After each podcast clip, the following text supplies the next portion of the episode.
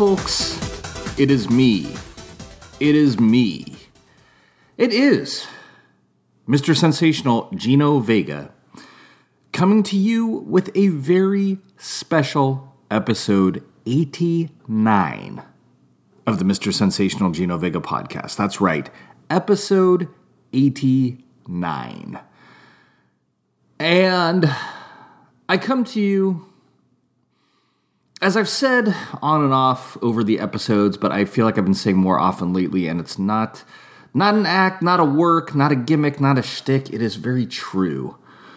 Um, I feel like uh, the show's on some sort of precipice of existence, and not out of any kind of like, uh, you know, this isn't like some uh, mood related thing or anything like that. I just I am quickly running out of content, it feels like. Because once again, this show, the Mr. Sensational Gino Vega show on the IC Robots Radio Network, is a show where I, Mr. Sensational Gino Vega, a very ordinary, average, middle aged person, plumb the depths of my psyche um, and mine all of the unremarkable material that is there, attempt to synthesize it, and turn it into content to share with you, the tens of ones of listeners out there in the podcast world. Um, share that content with you for roughly 30 minutes, give or take, once a week, so long as I'm able to make it to the microphone. And there just feels like there's less and less content to mine, which is not really a surprise. Because once again, I, am not. This is not a put on about the unremarkable life. I, at this point in my life, I am married. I have two children. I live in a townhouse. Uh, the kids are at the same school, so when they wake up in the morning, I take them to school. I come home. I clean up around the house. I make myself something to eat. I go pick up the kids from school. Uh, one of the kids and myself go to the gym after school. I come home. I get them some stuff to eat. Ms. S, my wife, comes home. We make dinner. I clean up after dinner. I go to sleep. And only to begin the cycle again the next day during the week. On Wednesday nights, Ms. S and I tend to go out, and then we usually go out together sometimes during the afternoon on Fridays because she's off every other Friday. And then if not, we go out either Friday night or Saturday night. Um, and otherwise, hang around the house during the weekend or go somewhere with the kids. The point of all this is there's just there's not a lot of um, uh, fertile ground for wild and crazy podcasting stories with that kind of lifestyle. And I don't come to you with this lifestyle out of some sort of glumness or regret. I'm perfectly ha- like the the static nature of my lifestyle right now, the boringness of my lifestyle right now is kind of like the culmination of um, years of work. So it's not uh, this isn't like some railing against my boring life. I'm quite happy for things to be sort of settled into this routine.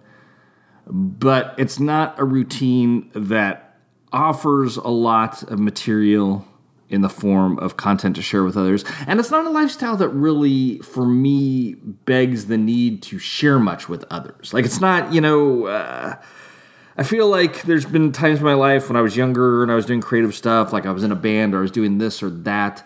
There's always some level that you're doing it um, because you're seeking out other people, you're seeking out interaction, you're seeking out uh, um, maybe praise from other people, you're seeking out attention from other people, you're seeking out reasons to exist with other people, interact with other people. I think I already said interact, but whatever.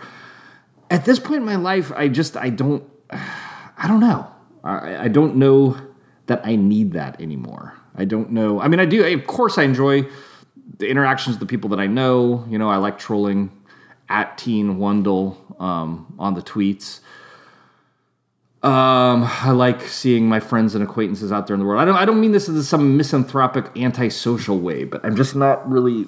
There's not that, that part of me that craves putting myself out there in a performance sense seems to be dying by the day. I don't know. Um, I guess I guess this all sounds rather glum, but I don't mean it to be. This is a good thing. I feel like I I found a certain amount of contentment in my life, but that contentment makes it harder by the week for me to want to hear myself talk and do shtick and be annoying for 30 minutes or so once a week. But this is not goodbye. This is not the end. I I'm keeping keeping on, um, as it were, as I mentioned recently, at the very least until episode 100. We got to make it to a round number here. And it's not even like I'm necessarily, I, am not saying like uh, episode 100 and then peace. It's episode 100 and then maybe I'll rethink what exactly it is I'm doing on the mic. Maybe maybe a format change, maybe a subject change. I don't know. Who knows? Maybe it'll just be the same thing and we'll keep doing it till episode 1000. I don't know. I'm just saying been going through sort of a creative content lull lately because there is just not that much to talk about on my end. Maybe it's time for someone else to step up um, on the IC Robots Radio Network, someone that has a more interesting outward life, someone that wants to put their voice out there. Maybe it is time for the Teen Wendell Show on the IC Robots Radio Network. But that's a story for another day. Let us continue with very special episode 89. Um, Speaking of Teen Wendell, here's something I can talk about. So, for those of you who are somehow new to the show, which I don't think is possible, I think we've, we've reached audience saturation. The tens of ones that are here, that are going to be here, are here, and you all know the drill. But just just to uh, put it out there, uh, Teen Wendell is a fellow that I've known for some time now. It's so funny. It feels like uh, someone that I've known very briefly, but I actually met at Teen Wendell, um, I think in 2009 long time ago at this point. Um, but met Teen Wendell through music. He at that time was into posting um, YouTube clips of um, recordings from obscure 1990s pop punk bands, and my obscure 1990s pop punk band was one such band. So we somehow met through that and on, on uh, an online meeting, and uh, became Facebook friends, and have, have remained connected on social media ever since. Um, and I like to give Teen Wendell a hard time from time to time, as as you've heard before. But but nothing but love for Teen Wendell. It's all good fun. He's kind of like the, the little sibling that you're giving like noogies to and uh, punching on the shoulder and stuff like that. Not that I really did that to my own real life younger sibling. Maybe that's why I do it to Wendell virtually. But uh, anyway, apologies, Wendell. Uh, one love and all that. But uh, so I was talking to him recently, and I think I think we were probably bantering. I was probably giving him a hard time about his wrestling fandom. And somehow he harkened back to this fact. And I talked about this memory on the show within the last few episodes, and I can't, at this point, I can't even remember why. But I talked about um, really enjoying some years back going to a weekend of shows put on by New Japan Pro Wrestling, shows that took place in Long Beach, California. And I went with my friend Jerry, and then Wendell was there, and it was the first and only time I've met Wendell in person. Um, and again, Wendell could only be bothered to make it for one day of a two day event. He couldn't couldn't um, couldn't be persuaded to hang around at the after party afterwards. He came by and was just like, "Hey guys," and then he then he left. Um, not that that after party was much to write home about. It was a bunch of obnoxious wrestling fans. That was actually brutal. The, Wendell made the right choice there because Jerry and I went to this uh, the a guy that runs like a New Japan fan podcast had set up this uh, meet this this get together after I think it was after the first show and it was at some brewery in Long Beach, California. But it was all these really annoying, really hyper pro wrestling fans and they thought all the staff at this place were just we're, we're, going to be endlessly amused by them continuing their pro wrestling fandom out into the real world. So um, there's in pro wrestling there's these chants that people like to do in the audience, um, and so there's like. Uh, sometimes if they're watching a match and they, they think that the match is um, being executed well, like they're seeing moves that they like and, and so on and so forth, they will begin chanting, This is awesome! This is awesome! Uh, Wendell's a big fan of that one. Or if two guys are having a really epic match and it's going on and on and on, they'll do this chant, Fight forever! Fight forever! Another, another Wendell staple. But there's one that I've always found just beyond the pale obnoxious. And it's um, when a wrestler's doing some move, and a, uh, and you, of course these moves are quote unquote fake. You know, they're predetermined, whatever. Um, so when a wrestler is executing a move on another professional wrestler, it's not like in like a real combat sports like boxing or mixed martial arts. Like someone tries to kick someone else in the face and they miss. Okay, so they missed, but they were actually really trying to kick the person in the face. The other person was really trying to uh, avoid the kick. In wrestling, the two people are actually cooperating on these moves. So it is possible sometimes when you're trying to do these athletic, physical feats of, of, of uh, performance art that a mistake is going to be made. Someone is going to mess up a move. There's a, a really annoying wrestling fan term for this: is it, it was a botch. He or she botched. Oh, how th- th- this nerd is sitting there. You know, Wendell sitting there in his in his living room with his little uh, Hello Kitty television that he has, and he's watching. Um, Sabu slip on a on a rope ring from some old ECW DVD, and he's like, "He botched! He botched!" It's like, bro, you couldn't have even. I, am just kidding. Wendell would never do such a thing. I, I'm envisioning some proverbial angry wrestling fan tripping about botching. The guy himself could not even like climb up into the ring if he tried to, but he's he's sitting here watching these people kill themselves. He botched! He botched! I've never liked that.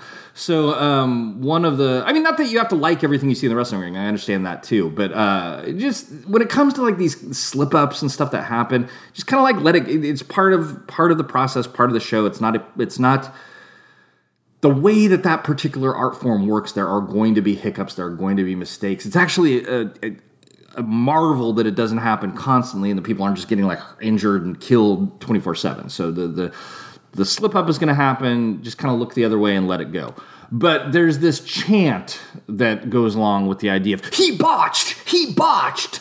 That is, you effed up, you effed up, you effed up without the effed because they're not on a family podcasting network like we are. And I've that, I've just found that to be very um, just like why we I don't know. It's not uh, it's not fun. It's not. It just it's like why do we have to do this? Uh, anyway, at this after party, all these obnoxious, belligerent, drunk, gamer nerd wrestling fans descend on this place. And um, you can tell, like the the servers working there, are like, "Oh my god," because um, they're not expecting this.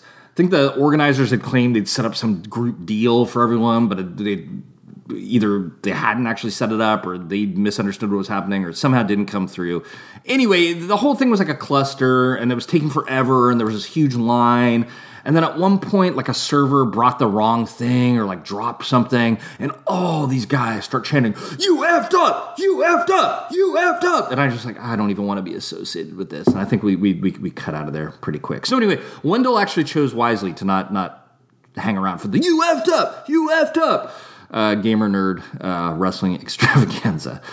But um, anyway, uh, that being said, so uh, I met Wendell at this event. We both stood in line to get into the first night of this event, and then we went our separate ways to our separate seats at the first night of this event. Now, somehow we were talking about this event recently, reminiscing about it, and at this event, at the time, it was kind of a novelty, as i am sure I've spoken about before. It was a novelty that this Japanese wrestling promotion was putting on this show here in the United States, and so. Uh, you, as you were waiting to get in, you know, you could see like Jerry and I when we were walking up, we actually saw some of the performers for the event walking up the street in their street clothes to go into the event. And as you're waiting in line, you could also see there were some hangers on that weren't actually on the show that were but were just like hanging out at the show who were uh, notable wrestling personalities. In particular, I remember seeing because I actually briefly interacted with him. Uh, this professional wrestler who went by the name of um, Haku or King Haku in uh, WWF, he went by the name of Meng in WCW. Islander guy has this whole gimmick. He's supposed to be like, if you believe what old time wrestlers say, he was like the real life toughest guy in wrestling, brother. He could tear your head off and rip you in two. Um, but anyway, uh, he was there. But uh, I believe one of the tag teams that was on the show, the Guerrillas of Destiny, G O D, God, are his sons, or one of them is his son, or there's some relationship there. So he was there. Um, by way of them. And I can't remember if he came out on stage and did anything. Um, but anyway, so there were there were other known wrestlers at the show who weren't who were not necessarily performing on the show, and you could kind of see them flitting around because this venue was not so big that like you didn't see what was going on backstage. Now Wendell, as we were reminiscing about this, claims that a wrestler known as CM Punk was in attendance. Now, for those of you out, I should have uh, played the wrestling warning, but I didn't have it queued up. So we are, we are talking about wrestling. I apologize. There's a wrestler by the name of CM Punk, and um, CM Punk is one of the more famous personalities in contemporary wrestling. To show you what is it, it, this is not really wrestling's fault, but so back in like 1986, if I had mentioned Hulk Hogan, even if you didn't give a whit about wrestling, even if you didn't care about wrestling, you probably knew who Hulk Hogan was.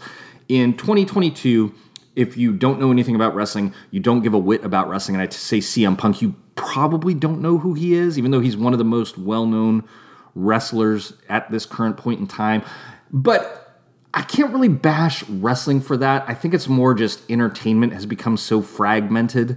Um, because we no longer all sit around as a culture watching the same, you know, four network television stations all at the same time. Everyone is, you know, on their own curated, ta- uh, personally tailored path of entertainment. So it makes sense that things aren't as, as widespreadly known. You know, same thing with like rock star. Like back in the day, you ask someone about Madonna, your grandma knew who Madonna was. Now your grandma's not necessarily going to know who insert some other similar thing. I don't even know who would be similar now, but you know what I'm saying. Anyway, so for just a little background, CM Punk is a popular wrestler.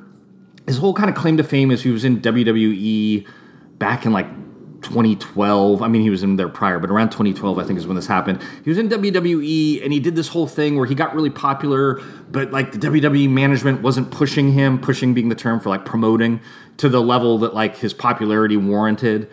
Um, because they didn't understand why he was popular. Because at the time, WWE was still being run by Vince McMahon, who was an old man. He didn't understand why people like this skinny, dopey guy with tattoos. For Vince McMahon still thought everyone wanted to see seven foot tall, steroided out guys, and CM Punk is not that. He looks like just kind of an average Joe that you'd run into at uh, my friend Jerry's record store, for instance. Um, anyway, uh, he got really popular, and then his contract was up, and so in order for them to re-sign him, he had all these demands, and he got to go out there and he got to do this uh, speech on TV where he ta- did all this real there's this whole thing in wrestling that people uh, tend to like when the wrestlers flirt with like you know yeah it's fake but i'm going to talk about real stuff i'm going to talk about backstage stuff i'm going to get real inside baseball on live tv and kind of break the fourth wall blah blah blah blah so he did this famous thing known as the pipe bomb promo where he spoke a bunch of his truths about WWE management and how much it sucked, the kind of thing you would expect that someone would get fired for doing, or it, but it, it was all agreed upon. It was all planned. Um, so he kind of had this like rebel popularity. He was a rebel, Dottie, a loner. And then eventually he got more and more disgruntled with WWE and he left altogether and he left wrestling altogether and he was done with wrestling. He got his behind beat in a few fights in UFC. Um, but anyway, around the time of the Long Beach wrestling show, he was out of the wrestling industry entirely. But he was probably like for a lot of the people in attendance there, would have been one of their most revered wrestling characters. Because the kind of people who were going to see New Japan Pro Wrestling at that time were the sort of um, you know wrestling fans who were it'd be like um, I hate to use this term because people always want to say if people dig past like the most surface casual level of interest in something that they're being hipstery which is kind of a dismissive term. But if someone listened to music that wasn't Nickelback, you wouldn't necessarily say they were being hipstery. You know, they're just liking stuff that has a little more nuance, a little more depth. Um, so with wrestling, you had WWE at the time, which was basically the Nickelback of uh, professional wrestling. And so if you were going to see New Japan, you were more into like, I don't know, indie music or something. I, I don't want to try to come up with perfect analogies, but you know, it's a more, it's a more, um, exacting fan base. It's a more um, hipstery fan base. Let's just say but uh, anyway, uh, so CM Punk was kind of a symbol for those people because he had been shunned by the Nickelback mainstream company.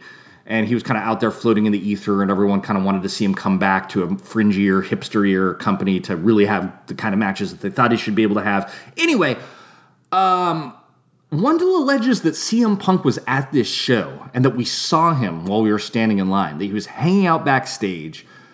And I have no recollection of this whatsoever. Um, none. But I don't want to discount that as I'm getting older, I am starting to not have the same kind of photographic recollection for all these little bits and details and moving parts anymore. But at the same time, I feel like if this happened, we would not have been the only people that saw this. And this would have been a huge story in wrestling media. Like everyone would be, because the speculation would have been CM Punk, who's not in wrestling, is seen at this event. Therefore, that means maybe he's going to be wrestling for New Japan Pro Wrestling. That would have been a huge story, all kinds of gossip, all kinds of speculation, and I remember none of it. I did a quick search on the Google machine. I saw none of it. So, Wendell, I I don't know what's going on here. I don't know if this is a Mandela effect thing. I don't know if we're just living in two separate realities. I don't know if going back to last episode, Cyclops opened his eyes and like I fell in or Wendell fell out. I, I don't know what's going on here. I have no recollection. Ask my friend Jerry. He has no recollection. Looked online, no chatter about CM Punk being at those shows, and I feel like that would have been a big piece of gossip. But I don't know. I don't know. I, I don't. I, I, don't want to discredit my boy Wendell. It's not like he's just going to like be, you know, hallucinating and making stuff up out of out of nowhere. So I don't know. That's where I am with that. And that actually, that was going to be a little aside as I thought about something to talk about, and that has taken us through a large portion of. Um, this week's episode. So maybe we are not um, as close to death's door as initially feared. And with that, um, let's segue to what I was actually um, intending to talk about this episode, or what I decided I was going to talk about um, to uh, create content in a vacuum where there was none. Uh, when speaking about current event, uh, current life fails, when there's nothing to talk about, one can always go back to the well of retro, the well of in my day. Um, so that's what we're going to do. Um, I may have already talked about some of this on a m- podcast of yore, and if I did, I apologize. It, it, because this particular podcast is so off the cuff, is so free flowing, is so improv. It's not like I keep a list of. Um, topics handy that I've already covered. I kind of do, in my mind at least. But when we're talking about episodes that happened long, long ago, before the extended break that I took, which I'm realizing now that was a long time ago because I I stopped doing this podcast because I got a full-time job. And I got hired for that full-time job the night that Mr. Trump was elected president of the United States. The the woman that was doing the hiring called me that night or emailed me that night and told me I had the job. So that was like what? That was like 2017. So 2017 is when I stopped doing the show, I think. If, I, if, if memory serves me correctly, as the Iron Chef chairman is wont to say, Stopped doing it in 2017. I didn't start again until 20 during the pandemic. So 17 to 18, 18 to 19, 19 to 20. Factoid Marys can correct me, but I think that's three years. So three years of inactivity. And wow, like two ish years back on. But anyway, anything that I was doing before the inactivity was at least at this point 17 to 18, 18 to 19, 19 to 20, 21, like five years ago. So please excuse me for not remembering what the I was talking about five plus years ago. But anyway, I've decided to um, give myself something to talk about to uh, shore up this content vacuum. I'm going to spend a little time talking about my history with video gaming. And that's the topic that I worry I have dipped into before, but it's been so long that if you're really someone from that extreme fringe of the tens of ones, just just bear with me. You don't got to sit there and be like, "He botched, he botched." You just just think an old guy is going to repeat himself from time to time. So, video games. We're going to start today. We don't have a ton of time left today, so we're certainly only going to scratch the surface today. But this is going to be something I'm going to do one of those couple of week, multi week stream down this particular, or sail down this particular stream of consciousness. Video games, I'm not like some. It's weird because I'm, I'm not like a hardcore gamer, I don't think. But video games have been a constant part of my life for just about as long as I can remember. Um, but also, my taste in video games is weird.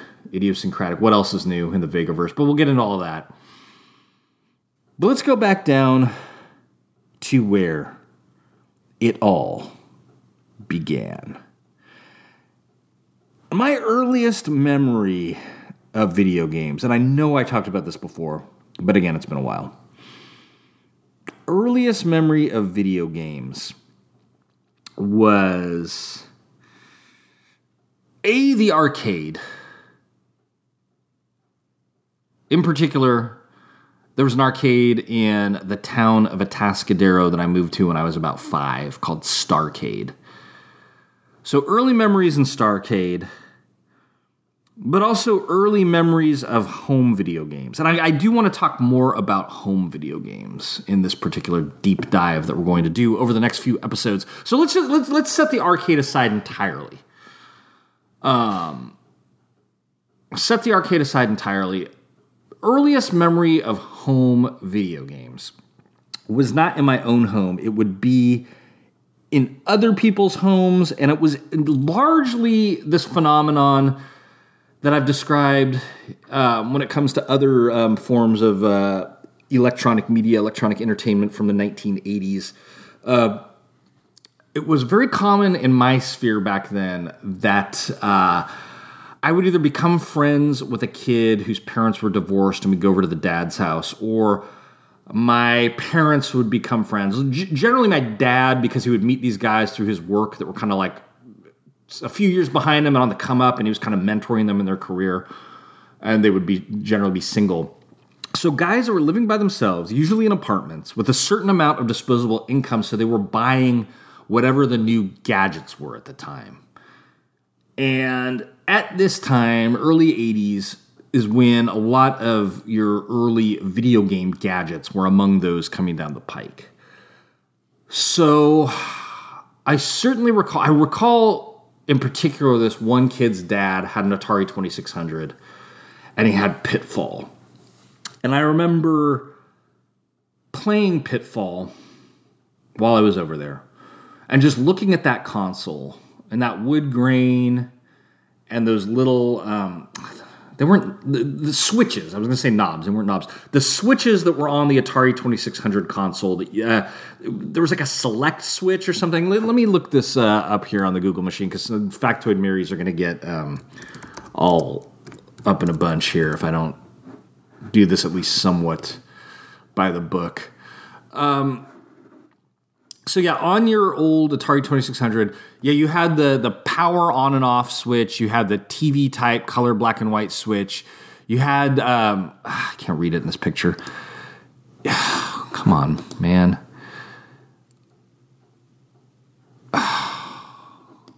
Unreal. Okay, so on this one I'm looking at, you had a left difficulty A and B switch, a right difficulty A and B switch then a game select switch and a game reset switch. Those difficulty switches and the game select switch, I don't remember ever actually using in my extensive Atari 2600 career. But I remember just uh, the look of the wood grain, the look of those switches at this divorced man's apartment.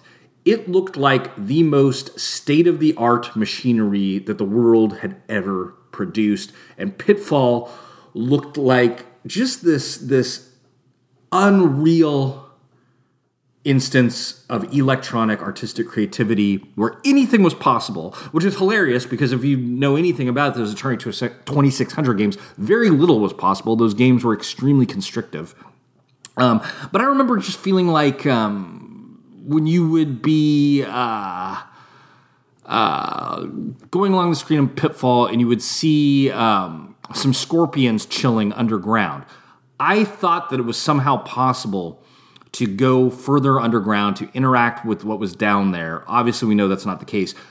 Uh, further down the road, Pitfall 2, this this notion did get explored, and we'll talk about that. But anyway, the, the point I'm trying to uh, get here is just the early feeling of wonderment. Um, seeing these gaming machines, seeing these video games. Uh, another one that really blew my mind, and I know I've talked about this one before, this example before, but we're, we're just going to do it one more time for a rehash. Um, my dad, my parents had a friend, a couple. I think the guy's name was The guy's name was either Don Johnson or John Johnson. Either way, kind of a funny name. But he was kind of this, in my memory, 1970s, early 1980s guy with like the long hair and the beard. But he was one of those long hair and beard guys that would like, uh, you had to not get it twisted because although, although it was kind of that hippie-ish look, by that point in time in the west coast of the United States, that look was just kind of trendy. So dudes that uh, ran the gamut had that look. So this guy was actually kind of a, a mutant. Um, which is funny because my parents were like wild and crazy left wing hippies, but they were friends with this dude. I think what it was is they were friends with his spouse or significant other. That's what it was. The spouse or significant other. I don't think they were actually married. Um, uh, had been my mom's college BFF. And then um, she'd become friends with my parents. Then you know how it is. Then you become friends with like the your friends' significant other. So that's how John Johnson, Don Johnson came on the scene. But John Don Johnson was like this kind of angry, um, grumpy guy. I don't know if it's fair to say he was a mutant per se in, in uh, contemporary parlance, like political ideology parlance. He was just a very angry, uptight, grumpy person. He wasn't. He wasn't a laid back hippie. That's what I'm trying to say. That's what I'm trying to say here. And Don John Johnson, uh, my parents always warned me before we would go over there that he hated children. He hated kids. So I was always a little nervous going over there because being a kid myself. Uh, sidebar. I find uh, nothing more absurd than the the gimmick of hating kids totally understand if you don't want to have your own kids. No one should be forced to have their own kids. No one should if, if you don't want to have kids and you don't want to put in that work because eh, it's it's like it's a life changing, life altering um, uh, decision. And I totally understand why someone wouldn't want to do it, and I fully respect why someone would want to do it. And actually, in my experience working with children, and my experience knowing children as an adult, there's very little worse that you can do to a child than than uh, it, it's it's a grim world for a child that whose whose people that brought them into the world didn't want them or don't don't care about them, don't want them to exist. That's not a good look. So if not into having kids, that's one thing. That's totally cool. But actively hating children, which is a gimmick that I, I, I sometimes hear um, employed by individuals, very strange to me. And I know I'm sure I've bored the tens of ones with this before, but I will revisit one last time here. Were you not yourself once a child? One cannot choose to not be a child when one is a child. The entire our entire life as human beings interacting out in the world with other human beings necessitates children. It seems a very s- strange thing to dislike.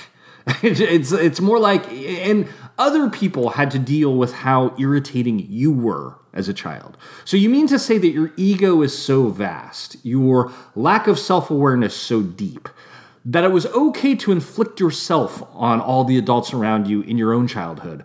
But heaven forbid, God forbid, another child come into this world and inflict them, themselves on you. It's a strange gimmick. It was one that Don John Johnson embraced wholeheartedly, though. So, anyway, I remember being very nervous going over there. I remember one time I was eating soup, eating soup at Don John Johnson's dinner table, a little drip of the soup uh, landed on the table from my my out of my spoon onto the table, and Don John Johnson glared at me and pointed at the drip of soup while like trembling with anger. And I took a napkin and I wiped off the drip of soup. Um, in order to maintain the peace with Don John Johnson. However, Don John Johnson had some fancy pants Atari. It wasn't um, it wasn't a 2600. Let me see if I can figure out what it was real quick here. and I probably identified it the last time I talked about this on the show. But um, let's see here, real quick. Um, what was it that Don John Johnson had? Um, Don John Johnson.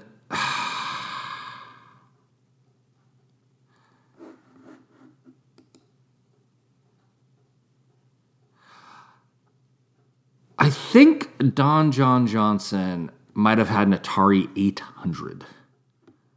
Let's see here. Yeah, it, the 400 and the 800, were, which were what were they? They were basically like, uh, um, come on, man, this, explain what they are. Don't just tell me when they were released.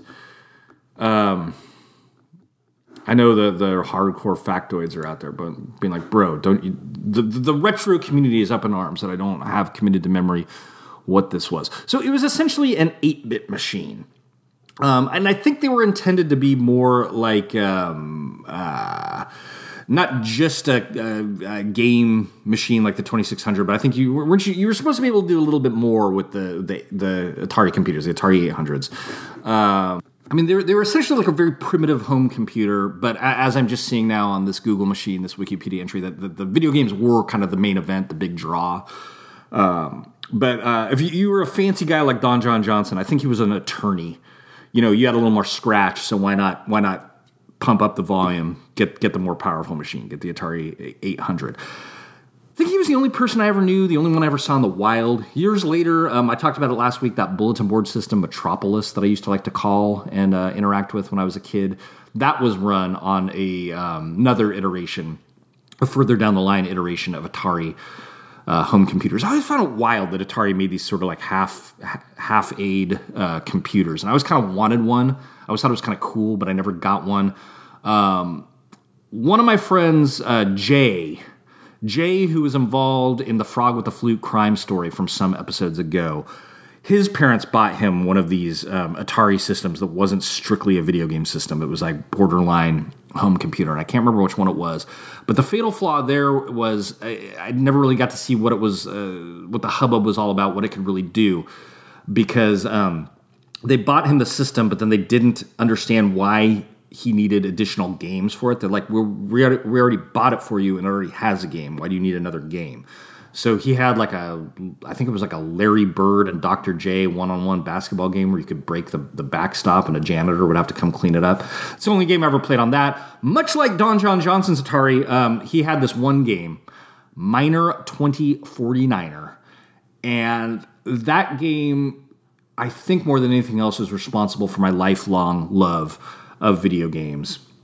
Um, but you know what, folks? We're out of time here, so we're going to leave it on a cliffhanger. Now that I'm all fired up, I realize I have much more to speak about than I actually thought. I apologize for being out on a ledge to open this episode with. We're going nowhere. We're making it to episode 1000. We are back next week with more talk about my video game history and whatever other ancillary nonsense happens along the way. I will see you next time. You know what, folks? I am so hopped up right now. I'm going to leave you with a little outro music. This is Mr. Sensational Gino Vega for the Mr. Sensational Gino Vega podcast. I am out.